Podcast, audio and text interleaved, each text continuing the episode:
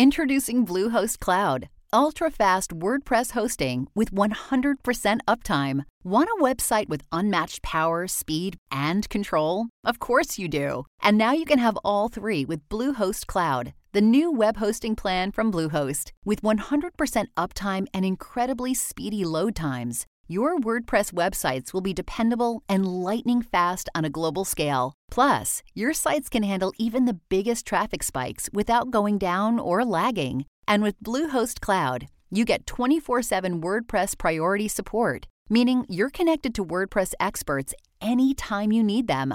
Not to mention, you automatically get daily backups and world class security. So, what are you waiting for? Get Bluehost Cloud today by visiting Bluehost.com. That's Bluehost.com. Kind of get on the therapist couch. Here's why I'm so fucked up. Here's all the video games I played as a kid.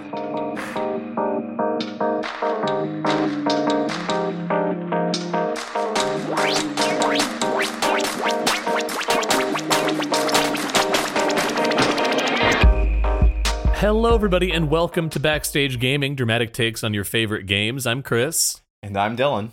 and we're here this week to do something uh, a little bit different than usual. I, I say that as if we we have a usual anymore. There's no Um, consistency to this show. It. but uh, a new sort of episode format that I had the idea for, um, especially with the eye towards like, I don't know. I think it would be fun to try and make a point of getting guests on the show a little more regularly. Uh, Mm-hmm. The couple of times we've done that, I've really enjoyed it, and it would be something fun to do uh, more often.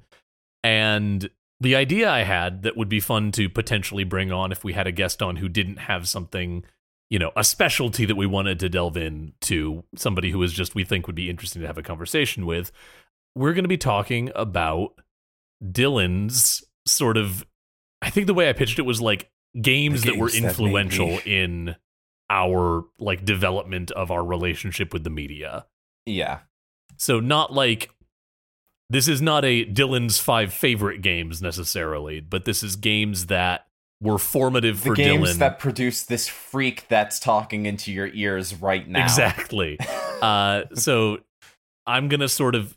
I don't want to say I'm going to be interviewing Dylan because interviewing implies a skill set that I do not particularly have.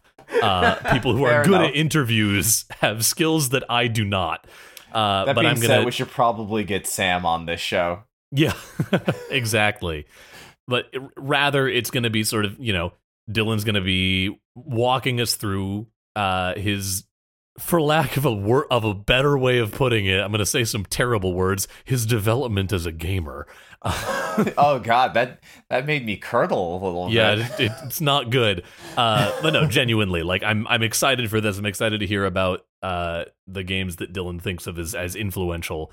And then in a couple of weeks, we'll do, uh, we'll flip it, and I'll kind of go through mine. And then again, this, I, I think this would be a fun thing to talk about with like a variety. I can think of a variety of people that I would love to hear talk about like their Absolutely. sort of gaming journey this way. But without uh, further ado, I'm gonna just turn it over to you, Dylan. Where do you want to start off? What what is what is the earliest game on your list that you came up with? the earliest game that I was obsessed with. And it's funny because it wasn't a game that I really ever played all that often. I would watch my dad play it. Was um, Super Mario Brothers 2. And I, I think I've said that on a past episode before. Uh, I think we did an episode on like the kind of um, breakthrough games. Um, and this is basically just that episode more in depth is how I'm approaching it. But Super Mario Brothers 2 was because my family we had an NES and we had the first two Mario Brothers games. And the first Mario Brothers game is pretty straightforward, you know? It's like um you you go from left to right and you get to the end of the level, you avoid Goombas and Koopas and Poopa Scoopas and Bloopas and you know That's my favorite Mario enemy. I love when you get a Poopa Scoopa as a party member in Paper Mario. uh that lad's the best. Keep him away from the Bow Wow. Oh my God. I'm sorry. Anyway, Now you're um, thinking about Link's Awakening. You're Chain Chomp? Oh wait, yeah, they're called Chain Chomps. Fuck. Okay. Well, anyway, yeah, that's that's how you know I'm more of a Zelda player than a Mario player, I suppose. but okay, so anyway, the, the thing about Super Mario Brothers 2 is that it is a weird game, and anyone who's played it can tell you that because it plays nothing like any other Mario game. But the thing that always kind of captivated me as a kid was there was the the the play the the levels felt like actual spaces, even when those spaces were liminal spaces. Because the plot of Super Mario Brothers 2 is like you're in a dream world, and an example of that is like you can pull uh you can pull tall grass and sometimes there will be like a mushroom that you throw at people or whatever, maybe a coin. Um, but sometimes you find a magic potion that when you use opens up a portal to negative space or whatever it's called. and you just kind of like you're in a darkened version of the the screen that you use the potion on and usually you you do that to find a one up or something. Very weird very weird game. Uh, but uh, you know uh, super mario brothers 2 has you entering and exiting a lot of doors. It's got um, a little bit more of a puzzle approach to platforming where it's it's less of a pure dexterity challenge. Sometimes you'll actually have to move blocks to create um, you know a series of blocks that you can climb to to get to the next part of the level yeah or there's the the segments that are all about like figuring out the right route to take once you hit the P block, so yeah. that you. That's more. That, I'm thinking that, about Mario. That's too, a there, Super right? Mario World, I believe. I'm thinking but, that's um, World, right? Right. But yeah, I, I feel like it, there's a similar kind of there's a similar vibe, even if it's not the same as that. Yeah. Um, and now that I think about it, you Super Mario Brothers 2 is also weird because I don't think you collect co- like 100 coins for a one up. You collect coins for a chance to use the slot machine at the end of every level um, in the hopes of rolling three in a row and getting an extra life. Again, really weird Mario game. Originally yeah. wasn't a Mario game. We're not going to get into that. This isn't that type of show. but yeah, no, I, I think so. This more, I don't want to say cerebral, but I, I can't think of a better term right now. This more cerebral approach to platforming was crazy to me. And then uh, the, this is the big one though. Uh, in addition to all this like puzzle stuff, there's like a, a dig dug mechanic where like you you you're you're digging through dirt and like enemies can chase you through the dirt and you can. All right, I, I can't I can't go into like all the nuances. it's it's all all I'm really trying to say. It is so much more stuff is in that game than just here's a platform, jump on it, avoid the bad guy, and you know there there are keys you have to find in dungeons to like bring to locked doors. And uh the the big thing that stuck out to me and the reason why I brought up um Super Mario Brothers 2 in the first place the thing that captivated my attention as a child was uh in like the second level you take a key and there's like this floating kind of reminds me of the the Greek comedy tragedy uh masks yeah you know the ones that we wear on our key art Exactly. uh, provided to you by Brendan French, if you want to know. Uh, we'll save that for the end. um, but uh, yeah, no. Uh, so you you pick up the key, and the and like the the mask will come to life and will start chasing you, and obviously that's terrifying when you're five. Um, so you frantically leave, and you're like, "All right, I'm safe." Oh no, the mask has followed me. There is continuity between what I thought were segmented levels. I forgot about that completely. Yeah, um, and I guess like you know all of these elements combined into, I guess, uh, it, it sparked a love for less than uh, platforming, the adventure game genre for me. Just this idea of like this being a world you explore um, with cohesive elements, yeah, um, that follow you from place to place. That it's there's not necessarily a story to it, but there's I guess there's a story in a way. You uh, you probably know what I'm talking about, Chris, even if the listeners don't. Yeah, um, there, there's the the existence of this like implied continuity makes it feel more like like you were just saying it makes you feel more like you're you're exploring a real place with real rules and real like consistency yeah in a way that you know a mario level especially at that point didn't really need to feel right so is Super Mario Brothers 2 the best Mario game on the NES? Absolutely not. It's that's probably 3. Uh, but is Super Mario Brothers 2 the most interesting uh, game in the trilogy? I don't know, but it, it sunk its claws into me, so that's got to count for something, right? Yeah, it it I would I would agree with the statement that it's the most interesting. I it's the one that I played the least. I did not own a copy of that growing up, but I had Mhm. one and three, and so the, I I'm much more familiar with those two. I'm so Uh, jealous of the kids who grew up with Super Mario Brothers 3 because that game is cracked Oh, that game it it slaps. It slaps so, hard. good.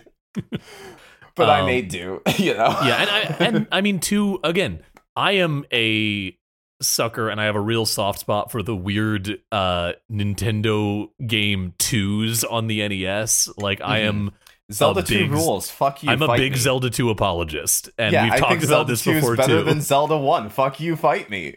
yeah, like I get why it's divisive. I get why people who are really into like the Zelda formula, especially going back. Um, I'm about to be the most toxic Zelda fan ever, so I'm just gonna button my lips. no, I was just gonna say like I we'll, we'll get back. I want to get it's back a to, good to NES game. It's just not a good Zelda game.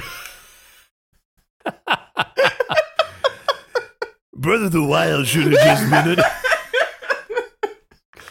I turned into I turned into a parody of Kuwabara here. anyway, yeah, like I, we we could ha- do a whole episode on weird Nintendo sequels that get more flack than they deserve. Possibly should. But that that would be a fun one, honestly. What what is what is the next game on your list? Where did where did your like what was the next game after uh Mario 2 that really like sunk its fangs into you? Ironically, it's another two. It is Pokemon 2, or Pokemon Gen 2, or Hell Pokemon yeah. Gold. Hell Um, yeah. Yeah, like that's a that's a big one. We're the you same boy. I mean, what is there to say about Pokemon Generation 2? Quite a bit, but I, I feel like I got to do this concisely.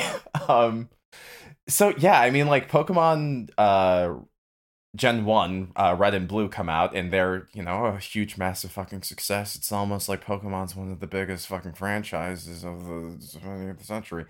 Um, I don't know why that was the energy I had but I think my brother I'm gonna I'm gonna blame him. I don't even care if it's not his fault. My brother lost our copy of Pokemon Red. So oh, rip. uh, while on a family trip. Coincidentally, he also lost my copy of Fire Emblem uh, while on a trip to Disney World. This has nothing to do with the episode. I just feel like calling him out. but uh, okay, so I, I didn't quite grow up with uh, Pokemon Gen 1 like a lot of other people my age and slightly older, probably considerably older. Pokemon had a very wide demographic. I learned. Yeah. Um. I you know I I watched the TV show and you know uh, to my parents' distress, I loved the TV show. Uh, mom, dad, if you're listening to this, uh, I'm not sorry for having you take us to those movies. They rocked. but uh, yeah, so uh, when I when I finally got Pokemon Gold, I think I had this kind of epiphany where I'm like, okay, so more so than Super Mario Brothers 2, this is like an entire world I'm exploring with characters and um objectives to use the acting term.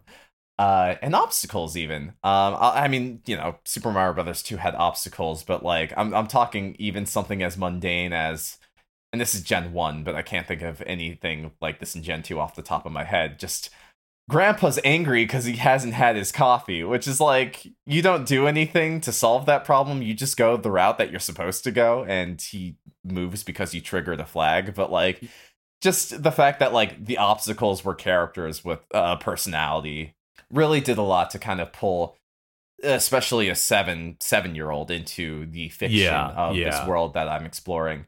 Um and then on top of that like gen 2 is just fucking cracked. Uh the fucking uh, real-time day-night system. That that stuff and like the the the calendar was the calendar aspect in the it, it wasn't a calendar it was uh like there were there were events that would trigger based on what day of the week it was. That's what I was thinking. so of, like yes, the the uh there's like a national park in that game um that has like a bug catching contest um on Wednesdays I want to say.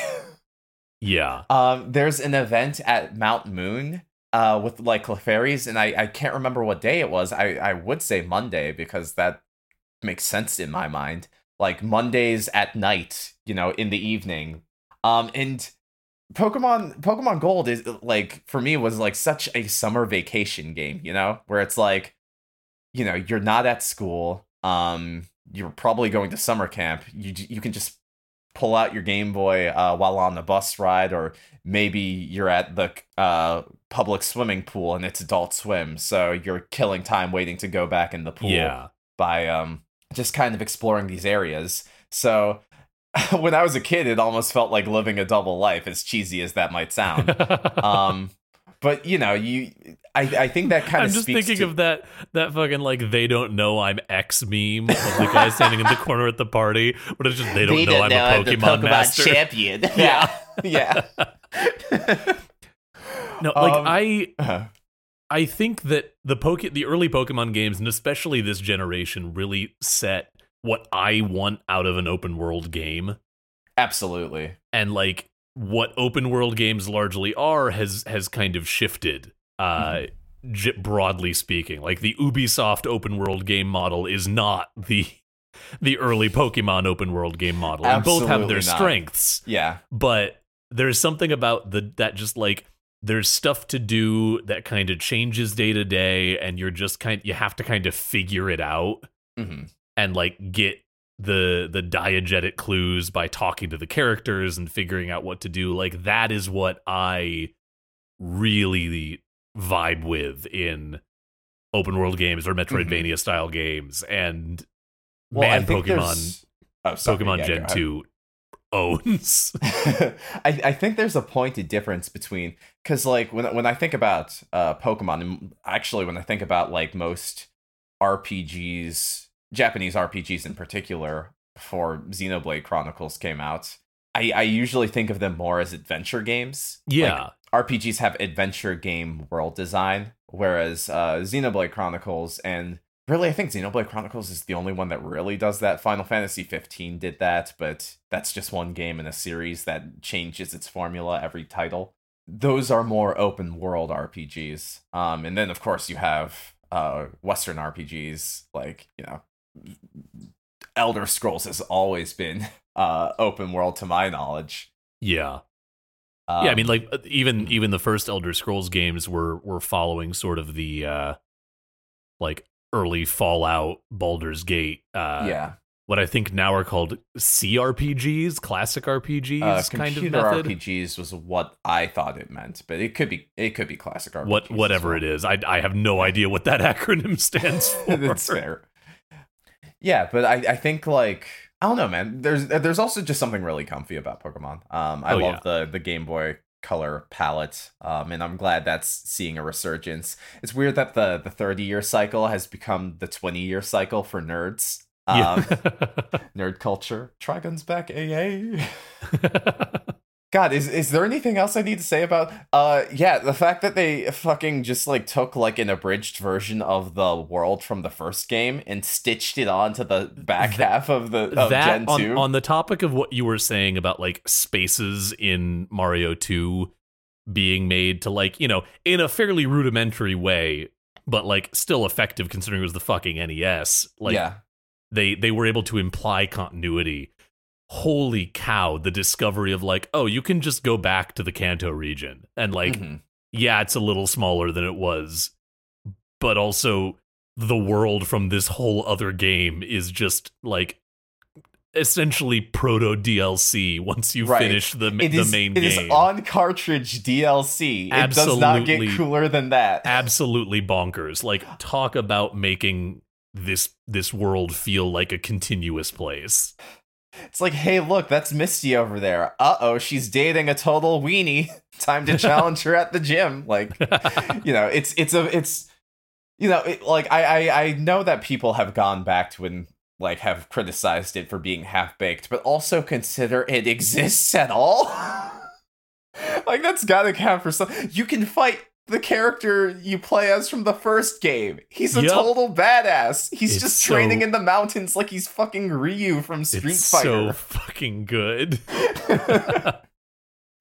like yeah you can't take that away from me i guess i guess uh, on the subject of red though that also kind of has a, a cool feeling of like progression and evolution i guess you know um just the idea that like they they kind of talk about Red a little bit. They they allude to him throughout the game um as like the kid who broke up Team Rocket two three Yeah. years ago, whenever it was, and then you fight him, and he's the hardest. He's the hardest fight in the game. Yup. Um, and when you when you take him down, it's like, oh man, my legend starts. That you know, I love that. I love it when games do that. so fucking good. That's why I'm cool with Luke in Street Fighter Six. Uh, for people who care about that, Luke's fine. you guys are just, I don't know, boomers. What's the next stop on our whirlwind tour of Dylan?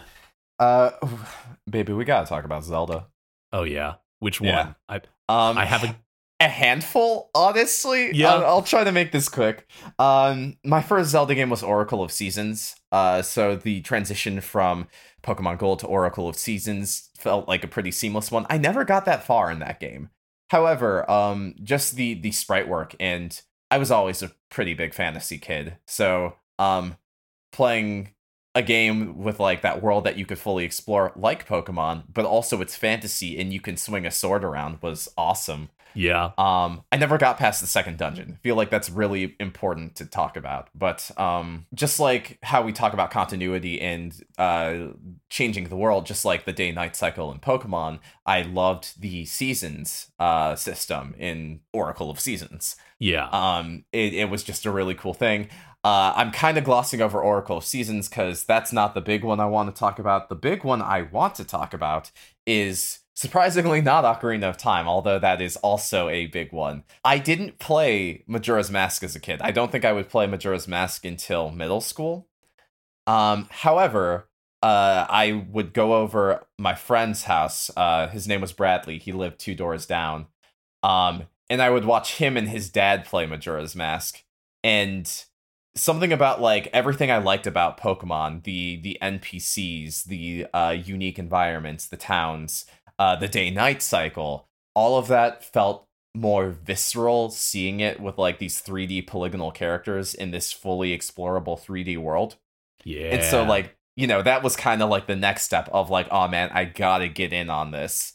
Majora's Mask is hard as hell to play, so I actually I, I did start with Ocarina of Time, which is a much more um easily approachable game. Um it guides you a lot more. The the story is a little bit more in your face, which is not something I really appreciate now, but as a kid, you know, having that kind of that drama and that sta- those stakes um, was always really good. Mido, if we're gonna talk about Ocarina of Time, the in for people who don't know, in the starting area of The Legend of Zelda: Ocarina of Time, your progress to basically the entire opening cutscene is like two minutes long, and it's basically talking.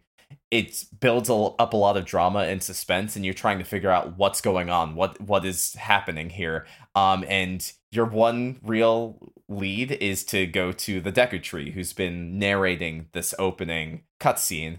However, between you and the Deku Tree is Mido, who's kind of the schoolyard bully, basically. just the just the biggest pawns. He's he sucks. I love him, uh, and you can't get to him, uh, or you can't get through him until you you have you solve a couple requirements. I'm not going to get too deep into the design here, but um, you know, just that kind of the the idea that these obstacles can have character and personality and have a tangible relationship to the character that you're controlling, I feel like was another huge uh, building block on how I look at games and storytelling, and yeah, the the the role play element of playing video games, I suppose.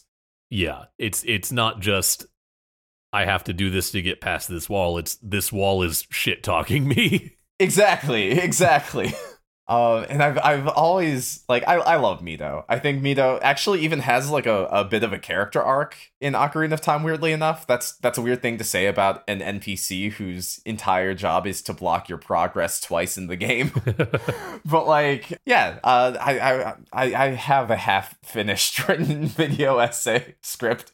I'll get to it one day. Believe me. I believe Um, in you. I'm excited to see it. Yeah, I, I I need to commit to it, but whatever. Feel like I I wrote down Star Fox Adventures, but I feel like it was best covered uh with what I was just talking about. Um, Yeah, I mean so that that game is Star Fox Adventures is such a cool, weird. I don't know if I find it particularly good. Um, Chris, I literally beat it this past winter. It is Oh, not a good game. I was gonna say I don't rem- I don't know that I remember it being good, but I remember thinking it was really interesting. Uh, so here's the thing about Star Fox Adventures, just to talk about that real quick. Uh, speaking as someone who like does think that was like a foundational game, um, for me, and also has a lot of fond memories of it, and even would say that I enjoyed my most recent playthrough. That game has weird puzzle logic to the point where like I wouldn't even say it has puzzle logic. It, it Star Fox Adventures was a game made by Rare, uh, who are most known for probably their 3D platformers, um, Banjo Kazooie, Yeah. Bad Fur Day, Donkey Kong 64, uh, also the Donkey Kong Country games on the Super Nintendo. Uh, so you're playing a game with Zelda-like controls, but you're collecting MacGuffins to. Zelda has like items that like have multiple functions and are used to solve puzzles in a variety of ways. Star Fox Adventures has a lot of, like gives you way too many items that are all basically keys for locks. Mm. Um and the majority of gameplay is running obstacle courses. You know, 3D Zelda was known for its uh platforming controls. And so Star Fox Adventures was like, yeah, we'll have you run all these obstacle courses with no jump button and very uh, walky midair control. so it's not it's not a particularly good game, but the reason why I thought it was important to mention was uh, there's something about that mixture of science fiction and fantasy to that world and that setting that really just kind of followed me for the rest of my life. Um, it, it is does a have huge- it has big Dinotopia energy in a way that I really enjoy. Oh, absolutely. Um, but even ignoring that, just like a lot of uh the RPGs I would later play, which we're not quite there yet, but uh, a lot of the RPGs I would play would be influenced by chasing that high.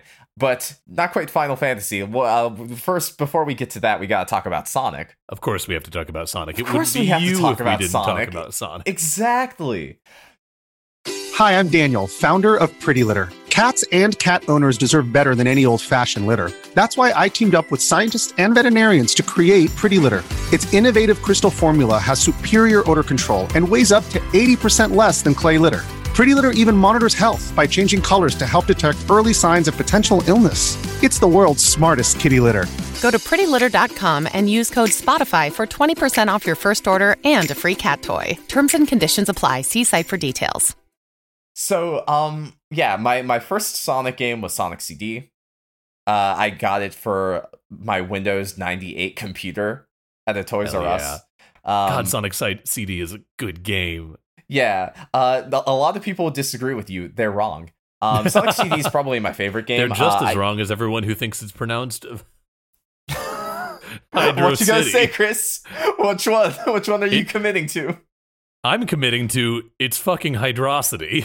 Oh my god, thank you. All right, Hydrosity boys, We've here talked we about come. this. I feel like we had, but I just had to double check. It's Hydrosity. Yeah, I had to make Fuck sure you, you, had me. to make sure you didn't need to quit the podcast here and now. Chris and Dylan are no longer friends. Rip. Friendship friendship ended with Dylan. um, but yeah, anyway. Sorry, my brain was stuck on hydrosity for like the last 10 seconds. Sonic CD. Uh I never got too far in Sonic CD as well. Uh kind of like Oracle of Seasons. However, I will say um when it got re-released on the PS3, that's when I played a lot of it.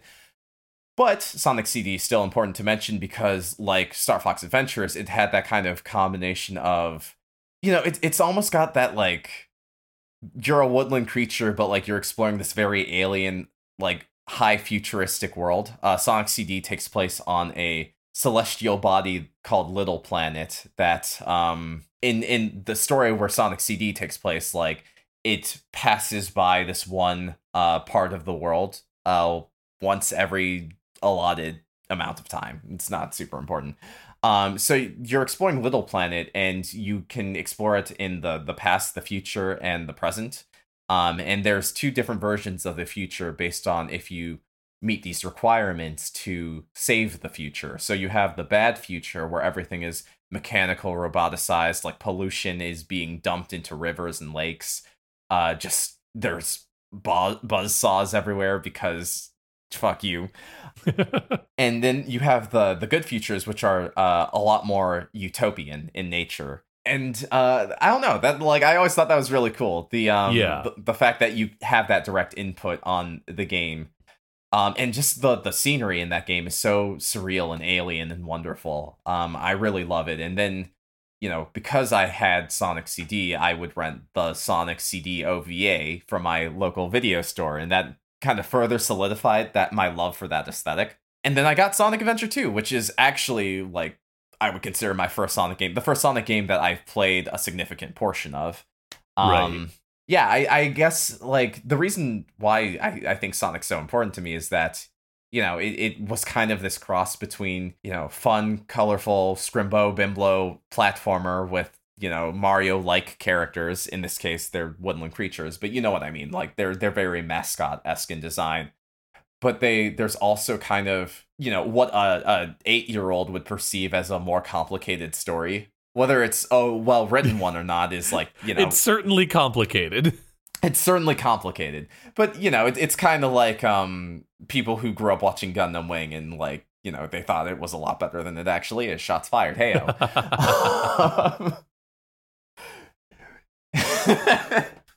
i'm really just uh, burning a lot of bridges today i feel like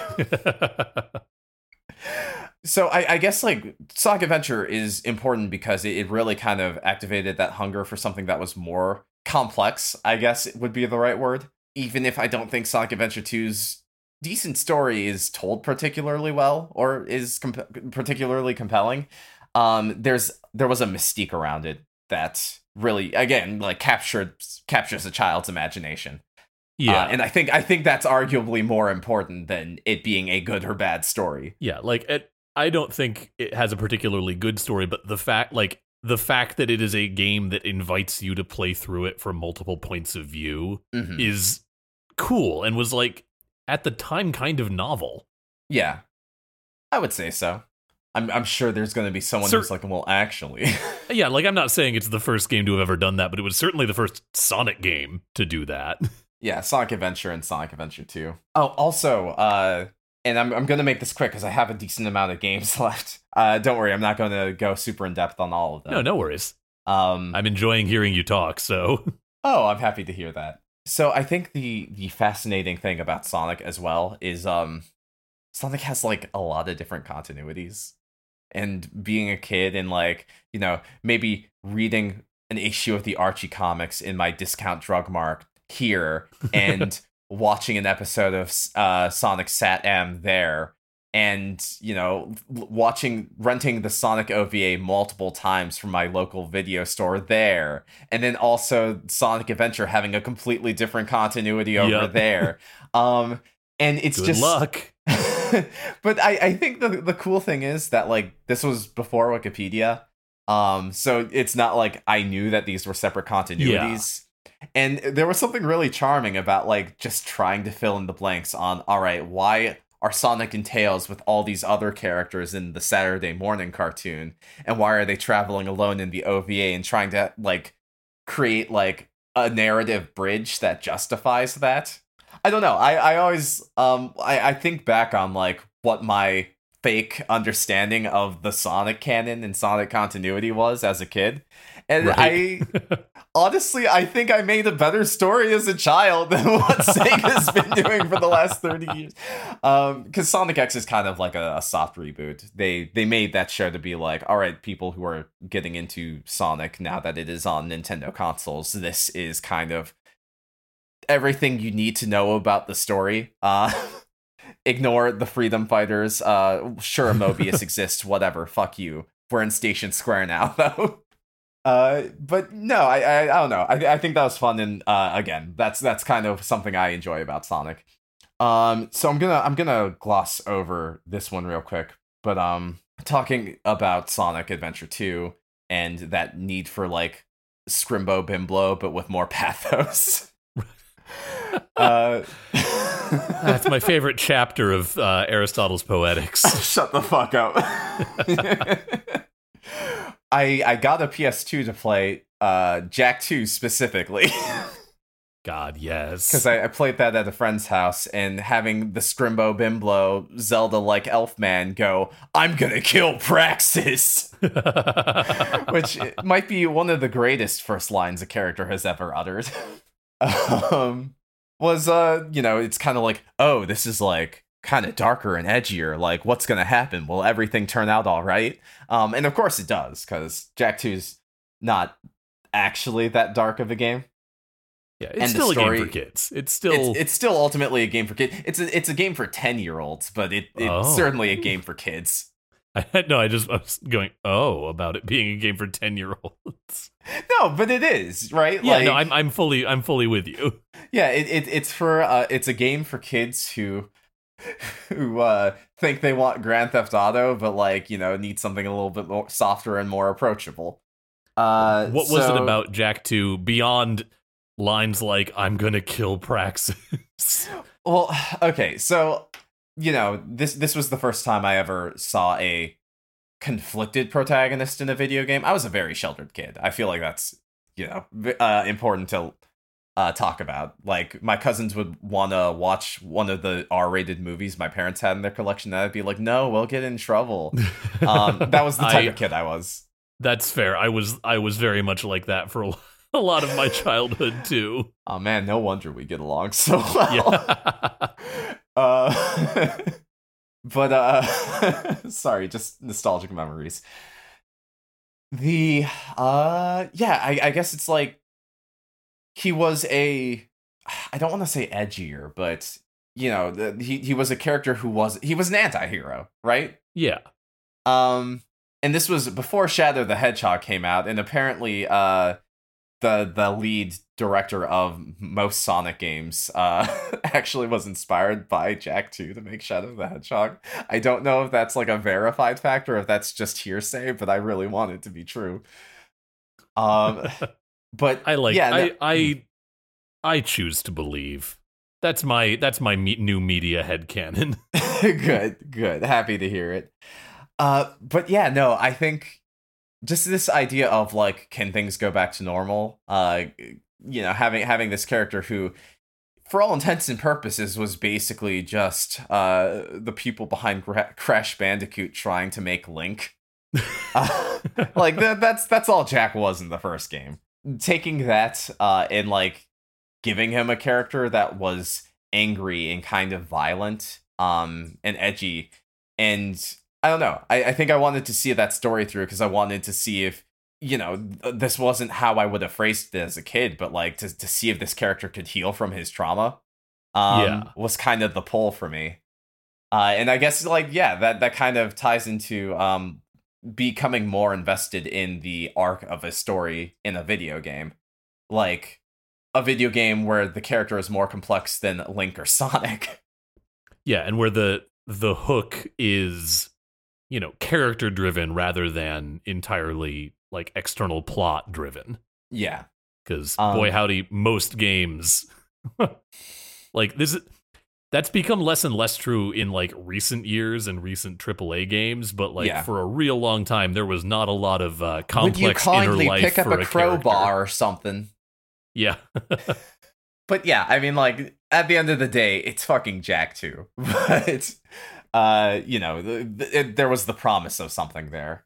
Um, and so Jak two is going to lead me to Kingdom Hearts, which I'm actually not going to spend a lot of time on. It, I'm just mentioning Kingdom Hearts because that's what led me to Final Fantasy. Um, right. We talked about that the other week, I think. Yes. Uh cuz like, you know, Kingdom Hearts had like this aesthetic that really, you know, um I didn't I didn't get a PS2 until like 4 years after Kingdom Hearts 1 came out. Uh but, you know, seeing that commercial as a 8-year-old and being like this has like you know, this has an anime aesthetic like the cartoons I watch on Toonami. But uh, there's also Disney characters here, which means that like it was a game that was rated E, so it was a game that particularly caught my interest as an eight year old because I was not allowed to play T rated games until the next year. Um, I, I guess Star Fox Adventures was uh, soft enough that my parents didn't have any qualms about getting it for me. So yeah, uh, I I always had that kind of fascination and preoccupation with it. So I got Kingdom Hearts and rented it for a weekend and thought it was pretty cool. but you know, I would see people talk about uh, this game Final Fantasy in like Nintendo Power magazines, um, and I would see like you know people talk about it on Newgrounds and like all these Newgrounds animations. Um, so there again, like there was always this kind of mystique that surrounded Final Fantasy, and um, on a whim, literally on a whim, I uh, told my grandparents that I would buy them ice cream if they drove me to GameStop because there was a there was a local ice cream parlor right next door. So that bribe worked. Um, and I, I went into uh, the game store and I picked up Final Fantasy X. And I distinctly remember there was like I, I don't know how old he was, but uh, there was a, there was a, a black man, so he looked kind of like me, and he was he was definitely older than me. I I don't know if he was in his twenties or if like being a kid just made me perceive him as much older than he actually was. Uh, but like when I picked it off the shelf, he's like, "That's a good game," and that was the first time I ever got external validation for my purchases. uh, so of course I felt good about that. Um, and yeah, I, I put in Final Fantasy X, and my I remember my jaw dropped just like looking at uh, the opening scene of Final Fantasy X is a bunch of characters crowded around a campfire in this wasteland as a somber piano melody plays. And i think that was most assuredly the first time i'd ever like been so invested in a story without anything having needed to be said because it's it's a silent scene there's just a bunch of people crowded around the campfire there's a couple panning shots showing them kind of shuffling thinking about like the journey they've had so far um, the main character puts a hand on the shoulder of his love interest and then he kind of leaves to like go up on a hill overlooking the wasteland and I don't know, man. I, I think I, I saw that and I was like, oh, this game is different, different, you know? um, and I've never beaten Final Fantasy X. I actually started a new game of it today. oh, uh, really? On my Switch. yeah. Um, I, I've, I've been feeling kind of nostalgic for it. Uh, I, I got stuck first, um, like a third of the way into the game. Then I started over again after playing a few more Final Fantasy games. And I got like super far into the late game, but I just felt underleveled, and I'm I'm I'm taking an, another crack at it now. Maybe this will be the run, right? But you know, I, I was so enamored with Final Fantasy X that when Nintendo Power did an issue or did a did a story on the upcoming Game Boy Advance port of Final Fantasy IV, I knew I had to get it because a like it prominently featured the Yoshitaka Amano artwork, which I had never seen before at the time. God, and Um, rips beyond measure. yeah, like that art is like beautiful. Um, Final Fantasy, for people who don't know, Final Fantasies seven through ten in particular have a very anime art style. Um, the first six Final Fantasy games have this very storybook watercolor kind of ethereal um vibe to it.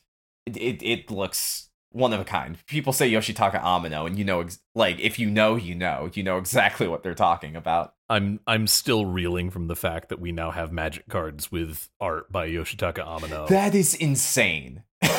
Yeah. like I'm so happy.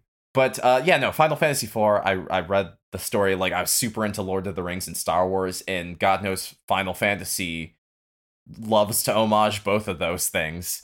oh yeah. Um, so Final Fantasy X intrigued me, but when I when I played Final Fantasy IV on my Game Boy Advance, I was basically hooked. So then from there, I start looking into uh, it. I, I joined the Final Fantasy fandom on a internet forum, um, which was really my first experience with fandom.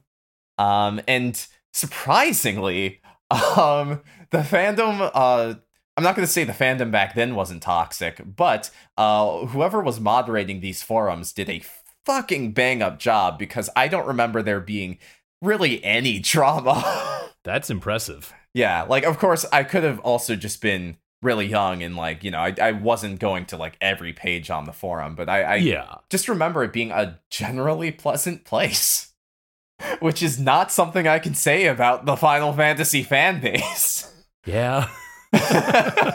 or, you know, most online Most- fan spaces. Right, right. Like, I'm sure every fan base suffers from this, but like, man, it feels like every Final Fantasy game has its slew of haters who have to let you know that the game you like is the wrong one. it gets very exhausting. 'Cause heaven Um, forbid they just be glad that other people are also into the thing that they're into. Right. Well, but it's not the thing that I'm into. The thing that I'm into was done by this team in this specific time period with this Mm. specific battle system. And I hate it. Final Final Fantasy um honestly it's it's what it's kind of become uh with the turn of the century like ever since Final Fantasy X it's been a lot more keen to experiment and like have multiple teams do their own unique take on the franchise. And some people don't get that. And they want Final Fantasy to be the thing it was when they first picked up Final Fantasy. And I will reiterate, as someone who started with Final Fantasy X, um, and has like very nostalgic memories of that as my first Final Fantasy game, it is nowhere remotely close to my favorite game in the series. Experiment, be be be bold, question your tastes, Yep. Try new things. Iterate on those things. challenge your expectations, maybe look it's into okay the creative if things process. don't work out. Learn how to emotionally resonate with things that don't make you feel like you're 12 years old. and that's and we've all lost I have to say all of our listeners. How dare you? Oh How dare Try- we imply gamers can try to be better? Try the award-winning MMORPG Final Fantasy 14. No, it's okay. You don't have to like FF14. I haven't gotten past 1.2 or 2.0 or whatever the fuck A Realm Reborn's called. But yeah. so, uh, yeah. I could go on and on about, like, you know, Final Fantasy, but all I'll really say is I played Final Fantasy 12 as a kid and fucking hated it. But we'll come back to Final Fantasy 12 because its story is not over. I will say that further down the road for my RPG journey, um, I think I um for my uh like 15th or 16th birthday i bought final fantasy 13 and this ps1 rpg called wild arms and those games could not be more different philosophically presentation wise or like you know whatever um final fantasy 13 is kind of infamous for being so much about its story that it kind of super railroads the player um and like robs the player of a lot of agency for the first 20 to 30 hours Woof. um, I I'm kind of curious about going back to it, but like I don't think I ever will. I, I'm more interested in playing its sequels. yeah, I definitely remember. I have not played a ton of newer Final Fantasy games, but I definitely remember hearing that uh, it got a bad rap as a hallway simulator. Yeah, um, which like you know maybe a bit of a childish pejorative, but it's not entirely wrong. There's there's cool stuff in in that game, but like it it suffers from really a, a troubled development, I guess. yeah, is is like the the bottom line.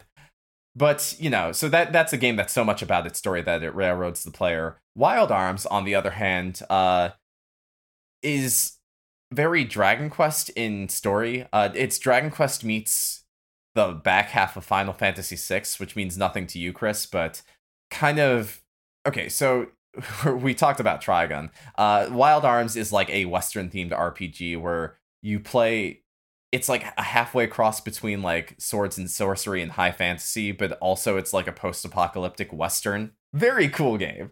Very dated game. It's it's combat system is kind of basic. Uh, it's not a game I would say if if you are into RPGs for the gameplay, uh, for like intricate battle systems and all that. I don't know if it'll quite have the sauce you're looking for there, but um, the the emphasis that game put on exploration and having these Zelda like dungeon puzzles and really just kind of being more about like player agency on leaving it up to them to figure out how they get to the next dungeon or the next beat in the story. I think that really kind of opened my eyes and I started looking for experiences that value player agency a lot more. Um, yeah. but around around this time i was also super getting into um i, I had already played uh castlevania in um in middle school. Uh so castlevania aria of sorrow is one of my favorite games.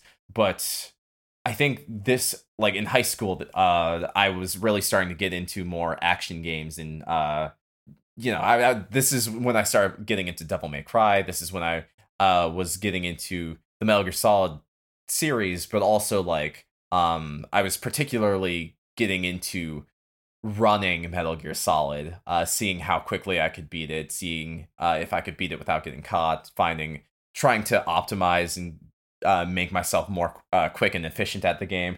This is when I was getting into Super Metroid, all these uh, more Twitch heavy action games. Uh, Yeah. maybe not Twitch heavy. Like I wouldn't call Super Metroid t- Twitch heavy, but like they're games that are more about movement and technical uh, Yeah. play um, while also having like very atmospheric worlds and being about the story. So I want to talk about that. Uh, I don't want to just have this be me listing shit right now, um, but I, I do feel like it's important for me to point out that like I don't exclusively play RPGs and uh, and um, adventure games. Um, what in do you high school that mean? was uh so yeah i guess this is when i i really started to think uh, a lot more about player agency and um yeah i, I guess that's kind of what led to uh i i think about the first episode of backstage gaming where i talk about how games um use like score systems to kind of bring the character the the player into the character. Um and i think that's where it really started you know, Solid Snake is this super soldier, so I'm going to run through the game as quickly as possible without getting caught. Um, and try to get that ever elusive big boss rank. I never actually tried to do that because I would have driven myself crazy. I need but to just say that it's astonishing to me that you can remember what the first episode of our show was about. because we were, uh, I just I remember like um when we uh the all the conversations we had in college about like video games and how they mechanically tell their stories um that was the energy we really went into the podcast with so i i'm like 99% sure um i feel 99% confident in saying that that was what our first episode was about uh i definitely remember talking about sonic because of course i did Yeah. And talking about we how started Sonic's- as we meant to go on. Exactly. Um, so, you know, uh, running levels, learning the levels, and, you know, optimization and how optimization can be a way of expressing that character. Yeah. Yeah. Um, so I, I feel like that those are probably all the big ones. Like I could talk about sin and punishment, but like I don't really have a way to fit it into uh, this conversation. Um, Yeah. Same with like there, there's like a handful of games I wrote on here, but like the more I think about it, the less I feel like they are conducive to the conversation we're currently having. So yeah, uh, I, I think that's everything. I I I think it's so interesting, uh, just like on a macro level, that your the journey you chose to highlight at the very least was very much one of like increasing sort of I don't want to say increasing immersion, but like increasing sort of internal internality. I don't know if that's Yeah. a word. But, so I think the I, I phrased it this way um, while talking about RPGs with a friend who doesn't enjoy playing JRPGs. Um, I think there there's something to be said about the fiction of a video game. And when I when I say fiction, I think about like the levels, the environments, the more diegetic puzzles that some video games can have. You know, even something as like simple as uh what your character's move set says about the character. Yeah, I mean, Um, see, we've we've had an I believe an entire episode of discussion on that in fighting games. hmm Absolutely. Um, and I think, yeah, I guess uh, the the more I play video games now, the more I'm I'm I play them with regards to my own agency as a player. Uh, but when I think about like all the steps that led me to that point, it was all about, um, it started with me kind of looking at video games as like a fictional space, and then looking at myself as a character inhabiting that fictional space, and then looking at the NPCs and how they bring that fictional space to life and it, it just kind of um snowballs from there um and like the not only uh the increasing sophistication of video games as fictional spaces but my um increasingly more sophisticated understanding of what stories um are and how games can express those stories. And sometimes you're like Final Fantasy X, where like the the biggest way that story is conveyed is through cutscenes, and you know, um, there's a very clear divide in an RPG between gameplay and story 99% of the time i would say like sometimes you have battles that do like characterize the villain you're fighting or whatever. And that's certainly there. Dragon Quest is really good at that. But I guess it's like through my life, like there were different genres that I would go to that emphasize different elements of the fiction of a video game differently. And Yeah. yeah, um, I guess like that's that's kind of what I wanted to focus on because I think that's kind of what's always drawn me to video games. Yeah, Um, absolutely. Yeah, I I very much agree, and I'm I'm thinking about now the degree to which uh brain the degree to which uh Tunic really kind of Mhm. encapsulates that like the the culmination of that sort of interest curve that you've had with games and and explains why that was such a huge like ah, for both of us. yeah, yeah, just uh, like that hunger, you know. I fe- yeah, I feel like instruction manuals were also kind of important to me, uh, not just as like you know, not just the little story blurb and character blurbs, but also just like looking at all the screenshots and being like, what kind of world lies within, you know, like Yeah, uh, just yeah. that, that kind of intrigue and wanting to see more. Absolutely. Well, this is I had a great time. I hope that you the audience had a great listener time. had a, had a great time. to listening to this. Uh, like I said, I didn't do much of an interviewing thing because I that's not a skill set I have I possess. But maybe I'll look into that. Maybe I'll I don't know talk to my wife who used to work as a reporter and get some some tips um, before we have a guest or anyone on. But I hope that you enjoyed this. Next week, I'll I'll do my best to have as co- cohesive a journey as Dylan just provided. And until then, why don't we go ahead and sign off? I think that's yeah, might I think well. that's what we wanted to do. I hope you enjoyed listening. If you did, please remember to, I don't know, leave a review, leave a rating, tell your friends, tell your family. Uh, remember, reminder that you can find our show wherever you get your podcast, whether that's through Apple Podcasts, Google Pod, the Google Play Store, Spotify, Stitcher, whatever your podcatcher of choice is. And you can find out more about our show by going to back, uh, bsgpod.com. That's where you'll find info about us, info about the show, a contact form if you want to reach out to us directly, all that kind of stuff. You can also hit us up on social media. Hey, Dylan, how would they do that? Yeah, if you want to find us on social media, you can find us on Facebook and on Twitter, where our handle is at BSG underscore cast. Um, also, if you want to uh, talk to us, uh, talk about us, uh oh, um, or you know, what have you, uh, we greatly appreciate it when you use the hashtag BSG BSGPod. Gets a little bit more eyes on us, um, and that's always nice. We love the horrifying ordeal of being known. also, a huge thanks to our friend Brennen French for the key art he has provided our show. If you dig his stuff, you can check out him out on his Squarespace at brennen-french.squarespace.com. That is B-R-E-N-N-E-N hyphen French.squarespace.com. You can also find him on Instagram.com slash Brennen or on his Twitter at Brennen underscore French.